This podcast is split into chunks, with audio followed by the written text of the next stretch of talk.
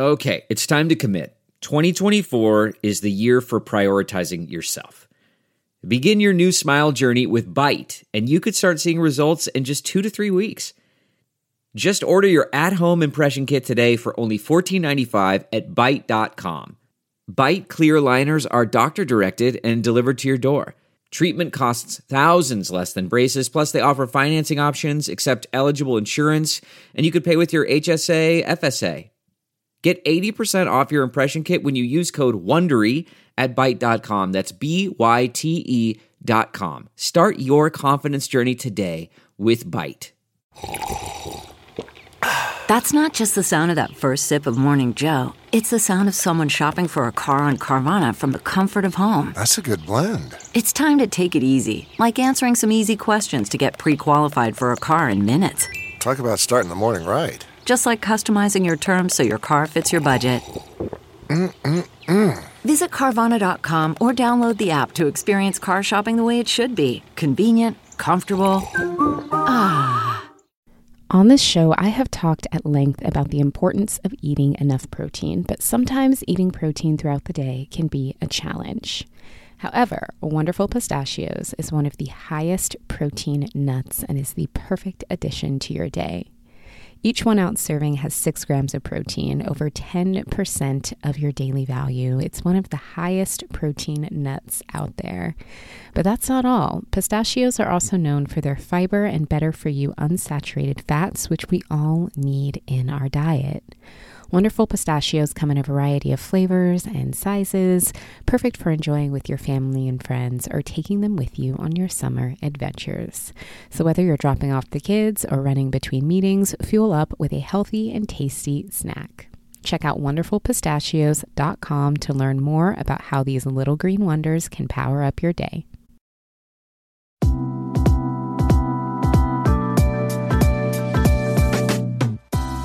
Thank you for joining me for today's episode of Balanced Black Girl. My name is Les, I'm your host, and this week we are wrapping up our series on intimacy.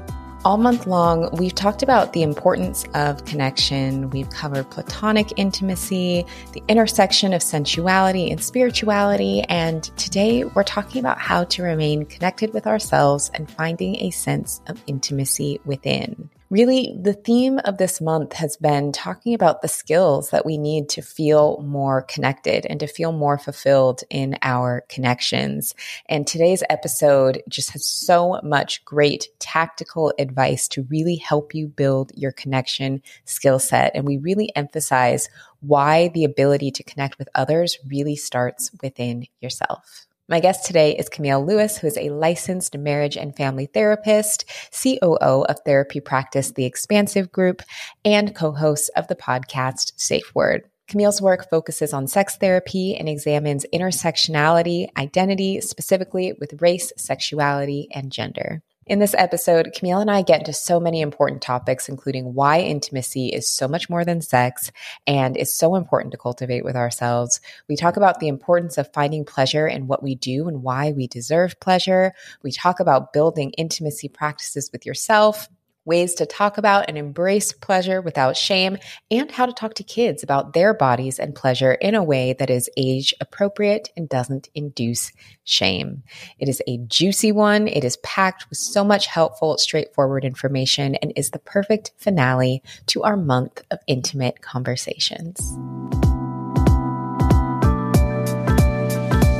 Kamil, welcome to Balanced Black Girl. I'm so happy to have you here. I'm so happy to be here. I'm so happy that we were able to work this out and finally get to hang out, have a conversation, and connect. Yes, absolutely. So, for our lovely listeners, Kamil and I actually met last year. We met at a Spotify event. Spotify had mm-hmm. like a dinner for some wellness podcasters in LA, and that was when we connected. And as I was working on the intimacy series, I was like, okay, I got to have Kamil as a guest for this series because the work you do and the expertise you have is just perfect for the conversations that we're mm-hmm. having this month. So, thank you for joining me. So excited. I'm ready to get into it. Amazing. so, before we dive into this week's installment of our intimacy chats that we're having on the podcast, I would love for our listeners to get to know you a little bit better. First, talking about why you decided to become a therapist, what brought you to the mental health space. And two, there are so many different areas within the mental health space to explore um, why you have chosen to kind of specialize in and focus on sex, connection, intimacy. Well, again, thank you so much for having me. I'm really looking forward to this. Oh, what brought me to mental health? I'm, I'm so used to answering this question, but every time I'm like, oh my God, what happened? Um, You know, I this is my second career, so it's a career shift for me. I originally started in the legal field and I thought I wanted to be an attorney for a long time. And then it really kind of like settled within me that it was really important for me to be working consistently with community, connection, growth, and ways to like support other people. It just feels home to me. And I was just like, how can I make talking to people part of my lived experience. And even more so, I really wanted to be able to be a resource for Black women and Black femmes and people um, with similar identities as myself. And I was like, okay, if I go into this field, like where can I specialize in identity? And when I thought about those components, I also thought about like sex and relationships and intimacy and how integral they are to how we see ourselves, how we see other people, how we heal and how we grow. And I also was like, what would be something that I'd be excited to talk about every day and not get bored of? And it's like sex. Like, yeah. I love talking about it. And it feels really important to me. And understanding yourself and the nuances of sex and sexuality felt really important. And it's the best, you know, best career decision and life decision I've ever made. Very happy to be here doing this work. I love that. I mean, that's that's exactly the goal. That's how we we want to feel is excited about the work that we do and the fact that it also just gets to help people is just the best bonus. Yeah, it's really great. Highly recommend. definitely, definitely. Well, I would love to get into some of those intersections a little bit. You know, you talked about yeah. wanting to specifically, I mean, I, I, know that you help people of all backgrounds, but specifically Black women, Black femmes, I would love to talk a little bit more about maybe some of the things that you see when it comes to our experiences with intimacy that are more yeah. common in our community. Yeah, you know, I think that what really stands out when you ask that question is our relationship to pleasure. And I think as Black women and Black femmes, we've kind of been socially conditioned not to integrate pleasure into our day, our week, our month. Like we're really kind of taught to prioritize the needs of other people. How can we show up for other people? How can we be softer or quieter or less intimidating or all of those things. So I think that what really gets left out of the conversation is pleasure. And so I think that a lot of women struggle to integrate prioritizing themselves in relationships, mm-hmm. um, especially. And so not necessarily having a really I guess, grounded understanding of like what makes us feel good. Because yeah. there's also so much shame, right? Mm-hmm. There's shame around food and eating. There's shame around sex and sexuality. There's shame around how we look and how we do our hair and what we wear and how we talk. And so I think with all of these things being policed, we forget to be like, I can experience joy and euphoria in little moments and in big moments in my day and in my life. So I think that that's like the biggest thing is is pleasure. Yeah, absolutely. And that pleasure can be a good thing. I mean, I I think yeah. for a lot of us, and I know I've had this experience, sometimes it feels like we're almost conditioned to feel bad about things that feel good or oh my gosh, to yeah. expect the other shoe to drop if things feel too good. Or, you know, there's so much identity and almost connection with suffering that it can feel hard to connect with things yeah. that feel good.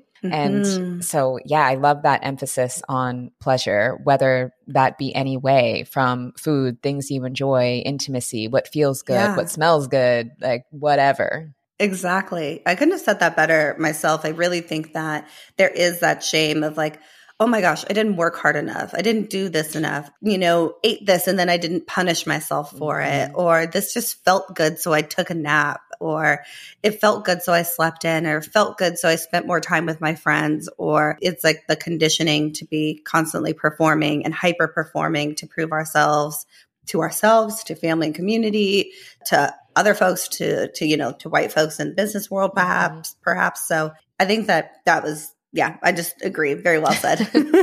Thank you. You know, also as you were describing that, something else that I was thinking about is this idea of selfishness. I actually remember I was at a retreat years ago and a, a woman at the retreat said something along the lines of like being considered selfish was the worst insult. She felt like it was the worst thing that someone could say to her. She said she would rather be called a bitch than be called selfish. And I was like, wait a minute, mm. for why? Mm. I was mm. like, why? One, what do you mean by selfish? What is what is the definition of selfish? Mm-hmm. Two, when I thought about my own experiences being called selfish, I've only ever been called selfish when someone was like trying to get over on me or manipulate me mm-hmm. and I mm-hmm. wasn't going for it. That was immediately mm-hmm. the first word that they threw out. Mm-hmm. Mm-hmm. But I do think that there are a lot of us who have this feeling of focusing on ourselves is bad or if yeah. we want to connect with other people sometimes it has to be at the expense of ourselves how do we work through that Mm, that's so interesting. Yeah, I would. I think it's interesting because selfish has this like historically bad connotation of mm-hmm. this is a mm-hmm. bad thing. Yeah. And for me, when I hear like you share the story of that woman, I would like, I would love for someone to call me a selfish bitch. I want to be both. I want to be both of those things. yeah. So, you know, I think that, but it is, it's like we are conditioned to really feel like anytime we take care of ourselves, that that is at that means that we aren't doing something enough for somebody else. And, you know, I think it's like the old phrase of like, you can't pour from an empty cup. And we really do need to resource ourselves and pour into ourselves, period. Hard stop yeah. at the end of that. We do need to do that. And we also need to do that if we are to give to other people experiences and connections. So I think working through it is having like small practices that you integrate into your life that feel like you can just I I really I take a lot of stock in like verbalizing things to myself mm-hmm. um, and acknowledging them. So I think yeah. if you're working through like feeling selfish or taking time for yourself of actually being like, ah, that mm-hmm. nap felt so good. Mm-hmm. I'm so mm-hmm. grateful that I just did that. Yeah. It might be silly. You might feel silly at first, but I think it's also looking at reaching for those small things. Like if you mm-hmm. typically never take a nap and then you're like i'm going to nap every single day that's a really big jump mm-hmm. so maybe you just sleep in 15 or 20 minutes longer for example and then yeah. you say wow you know no consequences happened as a result of me doing this i feel so much more rested i was able to ease into my day more i really appreciate that i did that just now and yeah. be like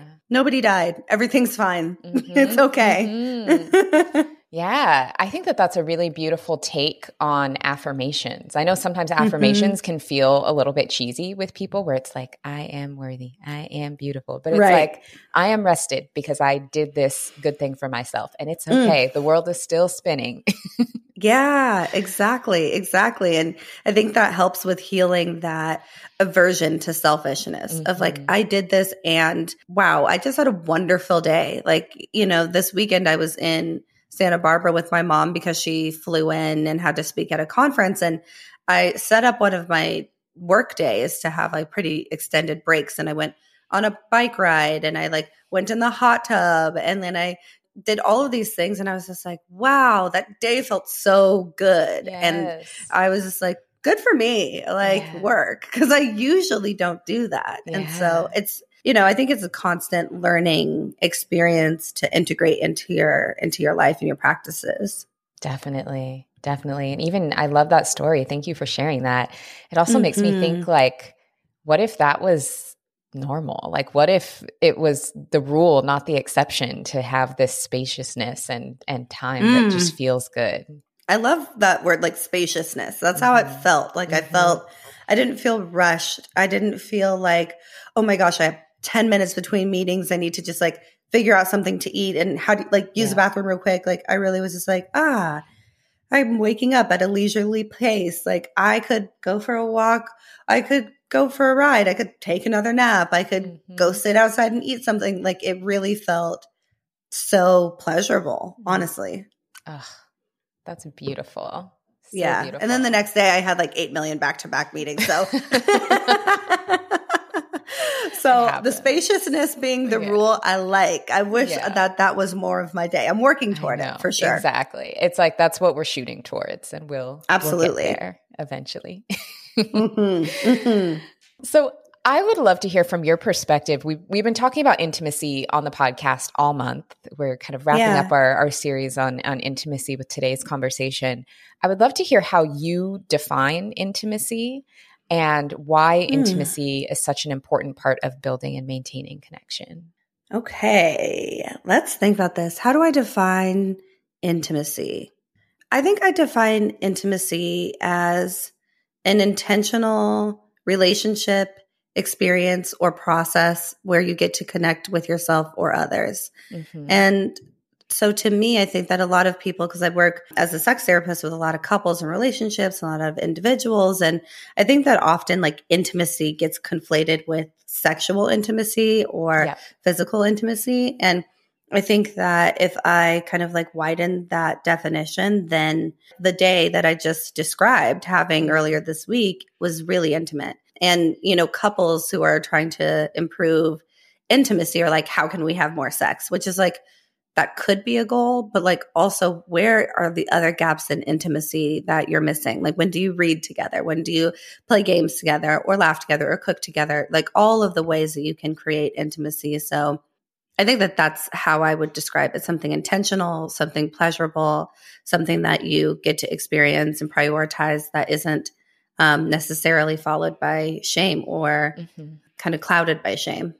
Yeah, yeah, Yeah. That's a really beautiful definition. And I love how you emphasize that it can be with self and with Mhm. others, that it's not Totally. necessarily one or the other. Because I do think when a lot of us think of intimacy, first first thing we may think of is is sex or being sexual and with other Mhm. people is probably Mhm. what, you know, a lot of us think of, but really broadening that definition and and making sure we're including the self is Mhm. great. Absolutely. Yeah. Yeah. And I think you asked another question, and I think I forgot the second part. Yeah, yeah, just just why it's important. Like why is Mm. intimacy something that we should be prioritizing? Yeah, you know, I think that we spend a lot of time because of, I think, historical and current trauma. Uh, we spend a lot of time like away from ourselves, so to Mm. speak. Like we feel we spend a lot of time away from our bodies, away from our own consciousness. You know, it's like I have this meeting, I have this date, I have, you know, I have to go kick it with my girls, I have to help my family through this crisis, whatever it is. And we spend a lot of time away from ourselves. And I will sometimes go through hours of uh, my day and then I'll like take a big deep breath and be like, have I ta- have I breathed today? And it's like Right. obviously because I'm alive, but like I haven't necessarily spent that time Yeah. with myself, acknowledging myself as like important being in my own life. And so I think Mhm. the intimacy is important because it reminds us that we are here, reminds us that we're grounded, reminds us of where we are, and it makes us kind of have to confront our our selfness, our like oneness with ourself and be like, what do I need? It's really Yeah. hard to like have needs fulfilled if you can't identify them. And Mm. if you have kind of an intimacy practice, that really helps because you'll be like, oh my God, my back hurts. Oh, yeah, I haven't gotten up and moved my body in six hours. So I am going on a five minute walk. I am going to stretch for a second. I'm going to do, you know, I'm going to do a handstand, like getting Yeah. creative. But the more that you have this, this intimacy with yourself, the more you can identify, oh, something's missing. Mhm. And even just that recognition, even if you don't yet have, and this is how I fix what's missing or fill what's missing, being able to identify it is a really good step because it communicates to your body and your nervous system that you're being heard, that like the quiet parts of you make sense and they need to have space to breathe. Yeah, that's so good. It it sounds like being able to establish that sense of communication with ourselves. Mm-hmm. Mm-hmm. Absolutely. Really where that starts. I mean, in a lot of relationships, oftentimes communication is the root of a lot of issues, at least in my experience. but You and me both, It- girl. yeah, but probably like everybody. But being able to understand what your own needs are, even if you can't meet them all yourself, just seems like such a good Yeah. way to start moving towards having better communication. Mm-hmm, mm-hmm. being in conversation with yourself is like it's so key and it's mm-hmm. so challenging to have access to because we really are not taught to do so. It yeah. feels much like the older that you get and the more involved you get in other practices of like of work and success and achievement and these things aren't inherently bad but also we're get we get further and further away from ourselves and then we have no idea what we need and then right. our body then is going to tell us in some way so mm-hmm. Mm-hmm. That is so true mm-hmm.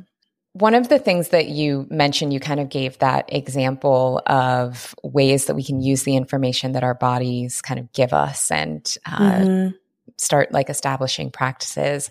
I would love to talk about practices that you recommend for those of mm-hmm. us who mm-hmm. want to increase our sense of intimacy with ourselves, whether that be, you know, physically, emotionally, mm-hmm. mentally. Are there some good practices we can try?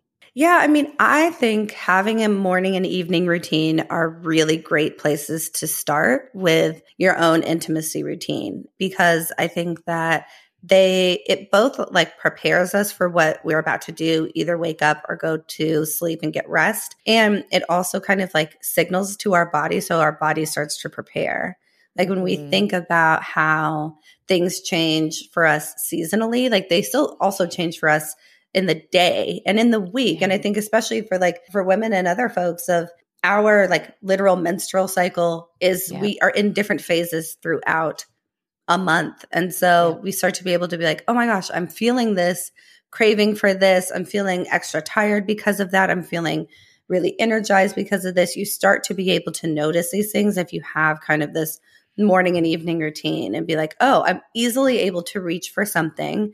And I always tell people that your routines don't have to be 20 steps long. Yeah. Like my, one of my parts of my evening routine is literally just having tea.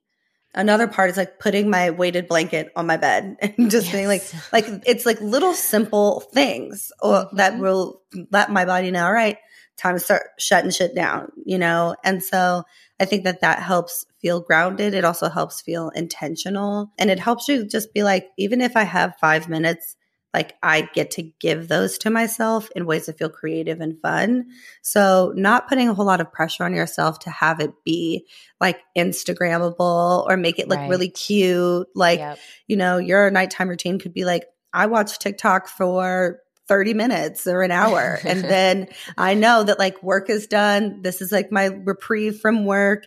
And then after my TikTok time, then I go to bed. That yeah. could be fine. I think that, you know, that's part of our world too. Or maybe I like, I water my plants or I eat a pineapple. Literally, I have no idea making it up so that you, it feels like something that you look forward to and giving yourself permission for it to shift and change. So I think morning and evening routines are great places to start. I mean, I'm really big into self pleasure in terms of like a literal sense of masturbation and things like that. I think that that can be really helpful.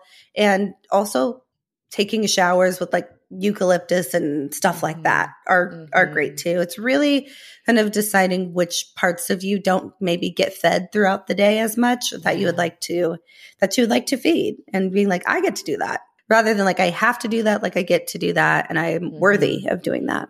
Yes. Uh, heavy on that last sentence for sure. Mm.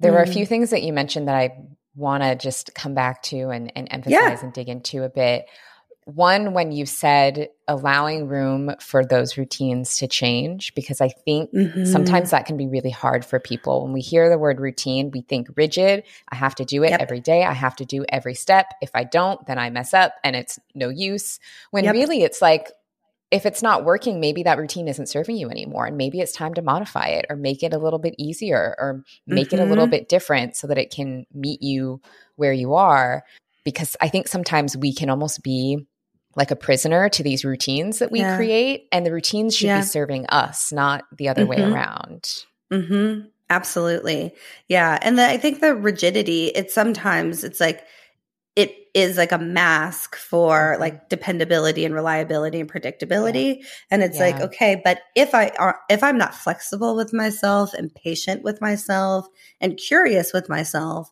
then that kind of like can be at opposition with the the hope of creating intimacy because I feel like intimacy is all of those things. It's fluid, mm-hmm. it's creative, it's changeable. You know, it responds to the demands of like the self and the body and the mind depending on the moment. And so, and maybe this is where you have a list of things that can be in your routine. Mm-hmm. And you might be exhausted one day and you don't do any of those steps. And the goal is not to wake up the next morning punishing yourself and being yeah. mad at yourself. Exactly. It's to be like, the routine that I needed got disrupted because my exhaustion eclipsed all of that. So I took care of myself and I went to bed. It's okay that I didn't wash my makeup off.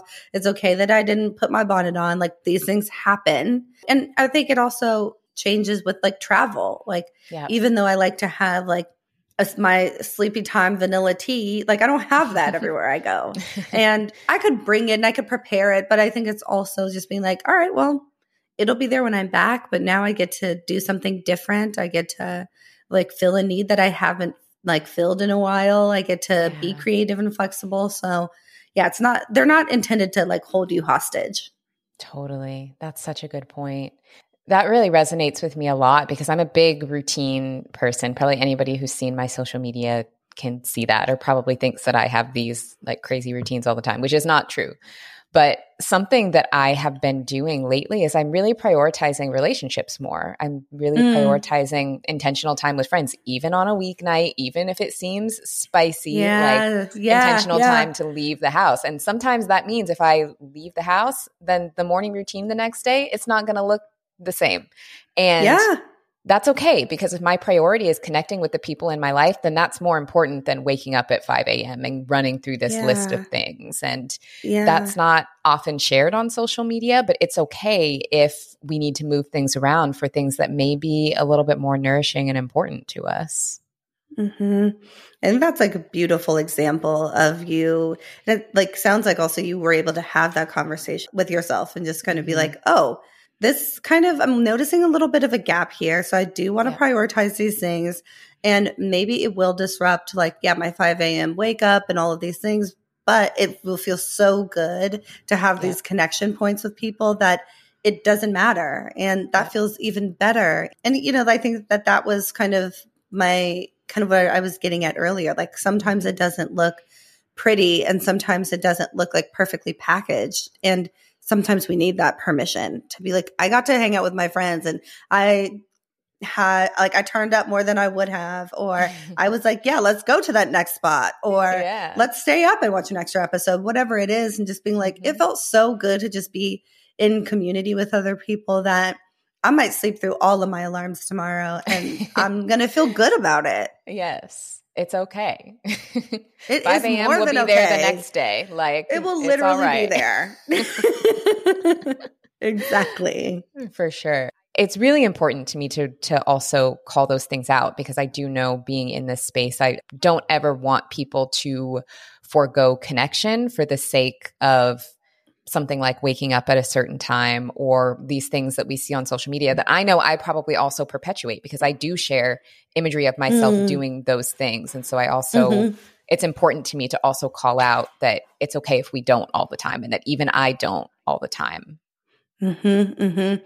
And I love that you said that because it's so, so true of connection is the thing that makes us human, like interconnectedness, relationships, knowing each other, knowing other people, sharing space with other people. That is the most human imperative that there is. And so I think that it's more than okay to have that override the the routine if if it means that that's what that looks like yeah, for that day, absolutely. for that week, for that season. Yep.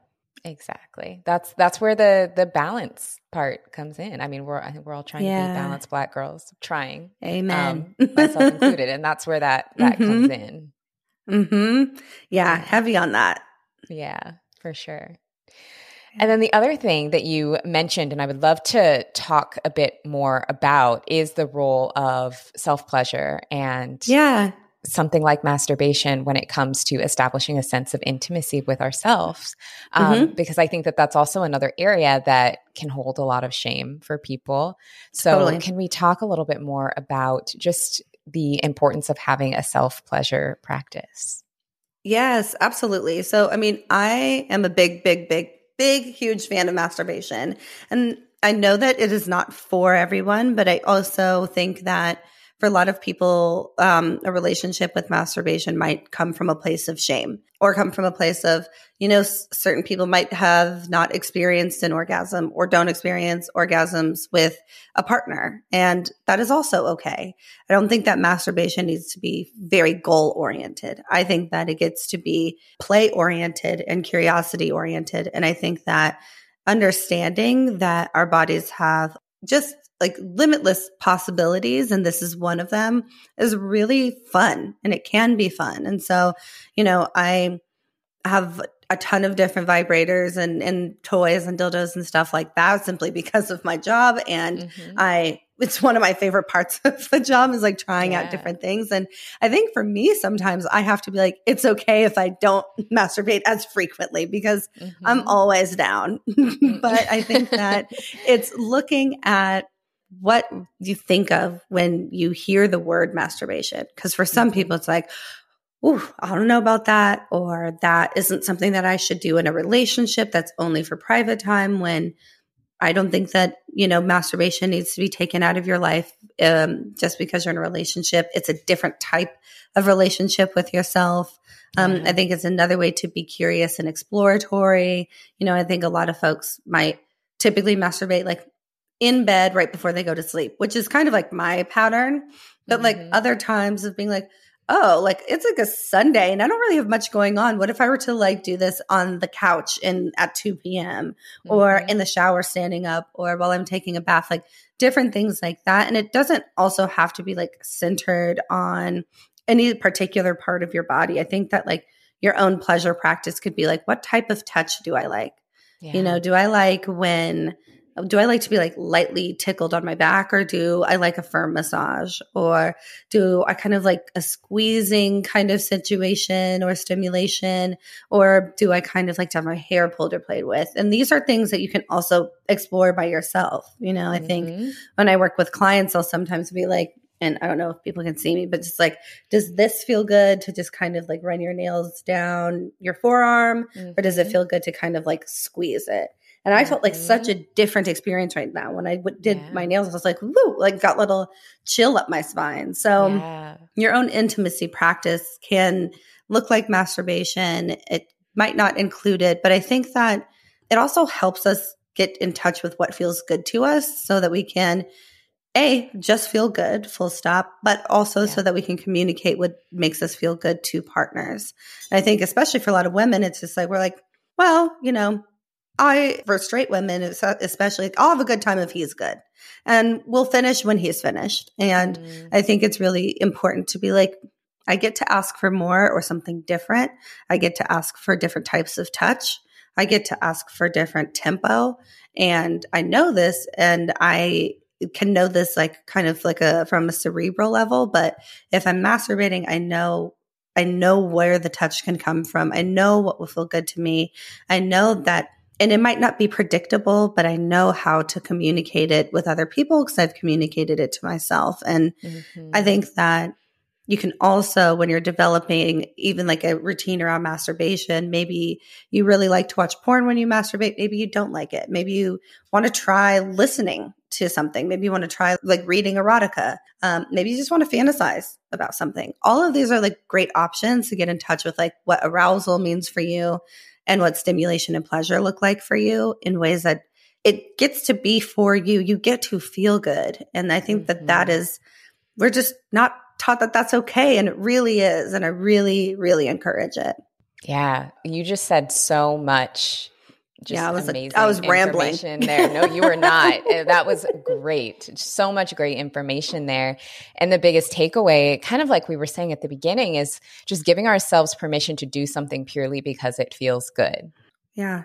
And even saying that, and I'm training myself to be Mhm. like, it feels good because you can blah blah blah blah blah. I feel good. It feels good because then you can, and it, I'm training myself to be like, because it feels good.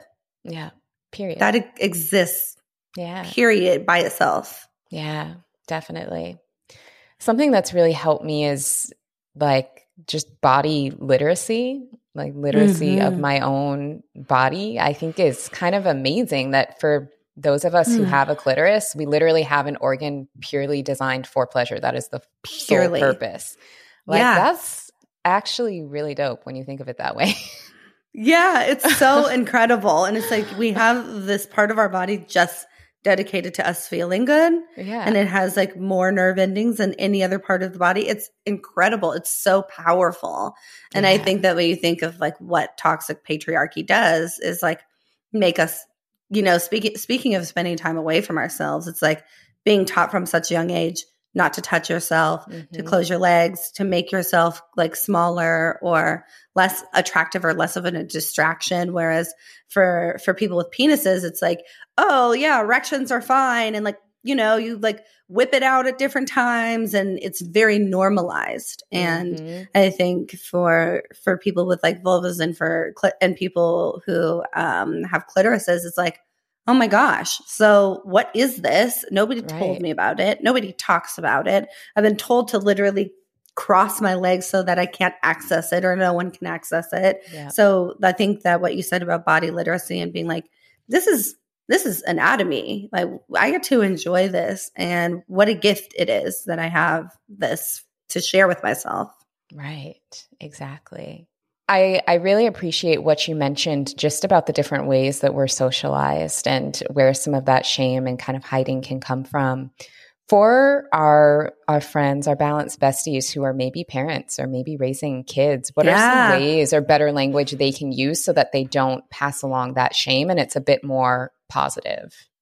Absolutely. That's I really am loving this conversation too around like what it means to have like sex and pleasure positivity uh, even for for kids. And I think that it's like when I think about masturbation like I was masturbating as a kid. Did I know what that that's what I was doing? Ha- no, but I knew that if I moved my body in a certain way I'd feel really really good. And so Mhm. but I then immediately felt immense amounts of shame and confusion. And I've talked about this before, but that I used to think that you could get pregnant from masturbating because I was just like, Oh, this is and and can you imagine like can you imagine like a nine year old or whatever being like, oh my god, like what did I do? Something so terrible, Oh. not knowing anything about literally how Yeah. anything works. yeah. Um, and so I think that I'm a really big fan of of parents teaching their kids to just like talk about anatomy in the same way that you would talk about an elbow or a nose and really kind of like making it so that it's not like this is like a very special we don't do anything with that. It's just like we happen to pee there and that's it and like don't really go near it. It's just like okay like because kids are going to explore their bodies. They're going to Yeah. explore their bodies because they are literally learning how the world works and how their bodies function in it. Yeah. So kids are going to touch themselves. And I think that a lot of times that could be scary. And this is not to say that like if your child starts to exhibit abnormal behavior that you shouldn't pay attention to it because you definitely want to be tuned into that. But I think yeah. a normal exploration of a body for a kid is it just makes sense. They're learning everything and they're little sponges. And so I think Mhm. using the language of like using the anatomical yes language of what the body parts are called and you know i think uh, this borders into like conversations around consent of like Yeah. when you touch yourself versus when somebody else touches you what like how to describe things like that and just like when i think when sometimes people hear or have experiences like when did you have the sex talk when did you have the talk and it's like Mhm. these are just conversations that you can have all ages and all over time because that's going to change because your child is going to hit different developmental stages. And there's a great Instagram account called Sex Positive Families that does a really good job of examples of how to talk to your kids about sex and and genitalia and gender identity and sexuality, all things that are in your kids' consciousness from much younger than you might imagine Yeah. they're not just like little infants with no brains until Mhm. they're 25 Like, they are thinking about these things every Yeah. step of their like developmental life Yeah, yeah, that's such a great resource. We'll make sure we link to that page Yeah. in the the show notes. And I also really Mhm. appreciated what you said about the talk because I don't think it is one talk. I think Yeah. it's a series of conversations that we have throughout Mhm. our our lives. And of course, we want things to be age appropriate. yeah of course. But just that sense of, I love what you said about just speaking pure anatomy and Mhm. speaking about body parts like any other body part, not Mhm. necessarily using like a, it's a flower or other Right. things yeah. like, eh, Yeah. because that's so confusing. It is. It's really confusing. And I really think that we can trust kids to be intelligent and to teach us things in the same way that we teach them things. And if we Yeah. try to pretend that they are incapable of learning, then I think that we're doing kind of like everyone a disservice because mm-hmm. we want them to be able to tell us if something has changed for them, Yeah. especially for people who get periods. Like Mhm. some people might get periods when they're as young as seven, eight, nine. Mhm. I think that having like these conversations early on will let you know as a parent when to step in and provide resources and support, when to like know when your child's kind of like routine needs to change and to acknowledge and to look back at you know i know i'm not a parent myself so um, i can imagine like this is might be different coming from from someone like me but i think imagine all of us as human beings with past experiences. So think about your 13 year old self think about your 10 year old self and what you would have liked to know and Mhm. how you would have liked to feel about your body how you would have liked to relate to your body how you would have liked other people to relate to your body. So i think thinking about that and be like and now you get to do it. You have the opportunity to share really like wonderful important information with the children in your life. Absolutely. Even thinking about that, because I'm not a parent yet either, but when I think about maybe future children that I'm, going to be responsible for kind of navigating these conversations with, I just want to minimize shame as much Yeah. as possible because I don't think that that was necessarily the messaging that I had and it would change depending on how old I was but yeah I I remember one of the biggest things that I was like most afraid of would be my grandmother referring to me as fast. Like hearing Mm, hearing a grandmother refer to a girl Mhm. as fast sounded like the biggest insult. Like we were talking earlier about being called selfish or being called being called a bitch. My biggest fear was being called fast. And so it was like Mhm, shut mhm. myself down and make myself invisible because I don't want to be perceived that way because right that sounds like the worst thing you could possibly be, even though I didn't even fully know what that meant. Mhm, And that mhm. you don't hit a certain, you don't turn 25 and have that, you know, light switch shut off. Nope. We still hold on to that. And I'm still now, even in my 30s, like unlearning that.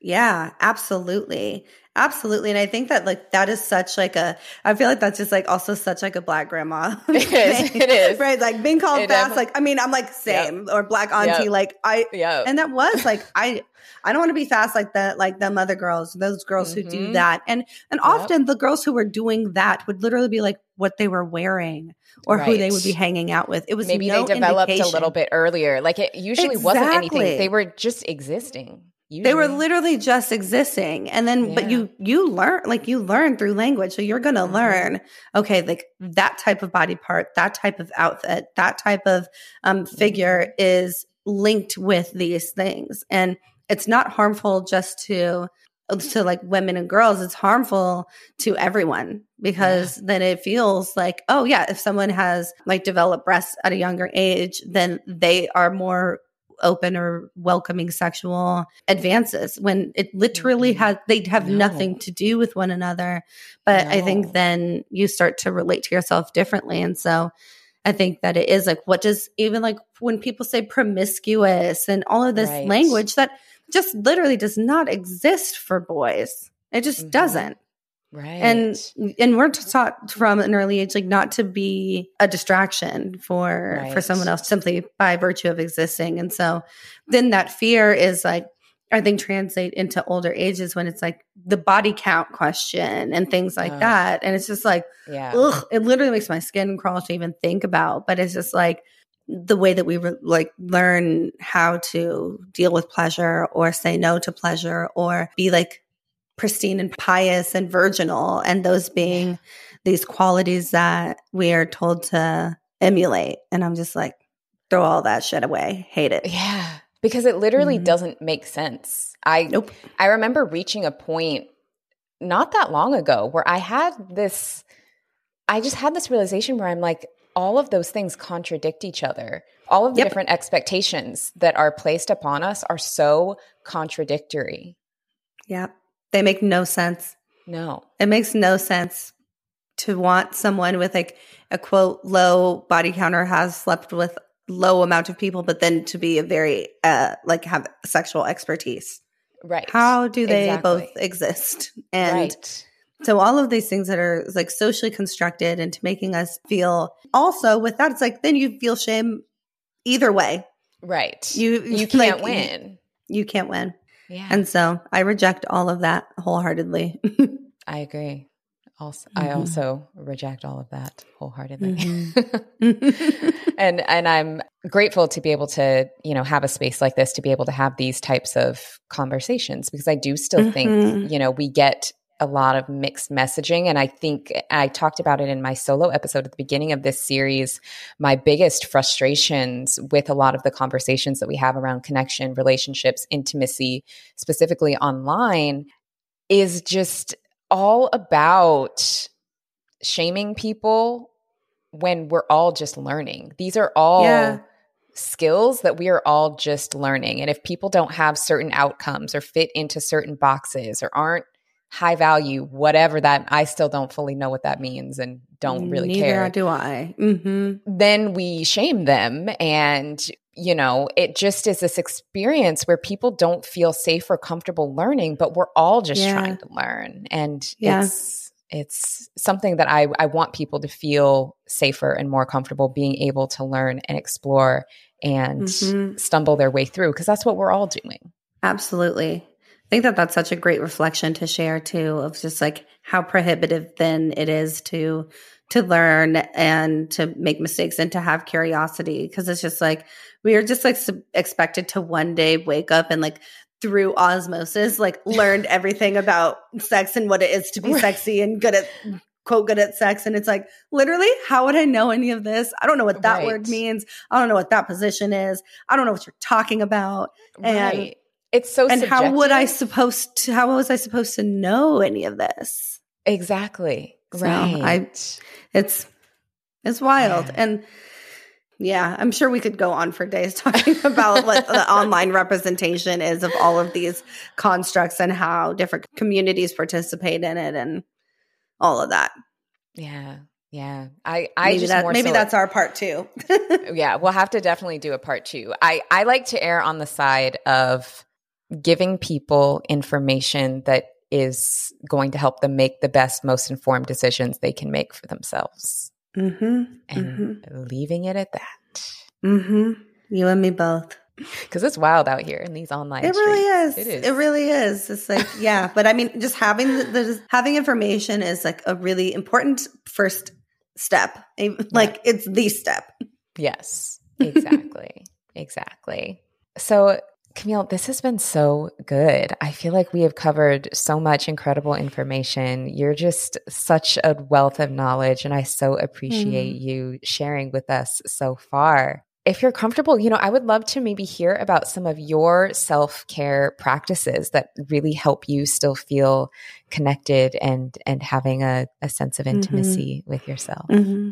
Yeah, you know, I was actually thinking about that earlier this week and last week of just like what my self care practices look like. And Mhm. I have been spending more time just moving my body. And I think that, you know, growing up, I was really kind of taught that activity was just very like forceful and it was really Yeah. like intense and and I used to be like I only like working out if I'm like drenched in sweat and sore for 3 days and and that was really part of it and so then if I wasn't doing that then I pu- I wasn't doing much at all Mhm. and ac- actually the urging of my friends and my community they're like girl you work a lot like you really need to make time for yourself and go on a walk and i'm like i don't Yeah. fucking want to do that like what is that going to do and it does so much it's literally life changing Yes. and so i think that part of it is me recognizing oh my gosh I just need to like move my body. And sometimes it's literally like dancing around my apartment. Sometimes it's going for a walk. Sometimes it's like randomly I have been starting to do like more like random handstands and random fun things with my body. So I think that it's really fun to p- be playful And I'm like Mm. doing that a lot more, a lot more. And I recognize what it does to my emotional health. And I recognize what it's like to experience some solitude as well. You know, my job is talking to people all day long. And I would sometimes go from that to having a ton of social plans. And I'm one of those people who really does get energized from those connections. And, you know, last weekend, I, I didn't have plans for most of my Saturday and I started to notice myself like panic and be like, Mm. oh my God, who's available? Who wants to do something? Anybody, anybody, anybody. And then I was like, it's okay. And I like yeah. went to the gym and then I sat in the sauna and then I sat on my laptop and I drank a Bloody Mary and I like had this day just like by myself and I was just like, ah, it feels so Yeah. good. So I'm just integrating a whole lot more movement into my into my life that doesn't feel pressured to achieve something or change something but just to help me literally feel better. Oh, that's so good. That is, I Mhm. think movement practices are one of the best things we can do for ourselves. And Mm-hmm. what you said about play resonated so much. I've had really similar intentions this year because I realized Yeah. that how important play is. And just because we're adults, we still need play for our own development and yes. ability to just be creative and be joyful and like we Mhm.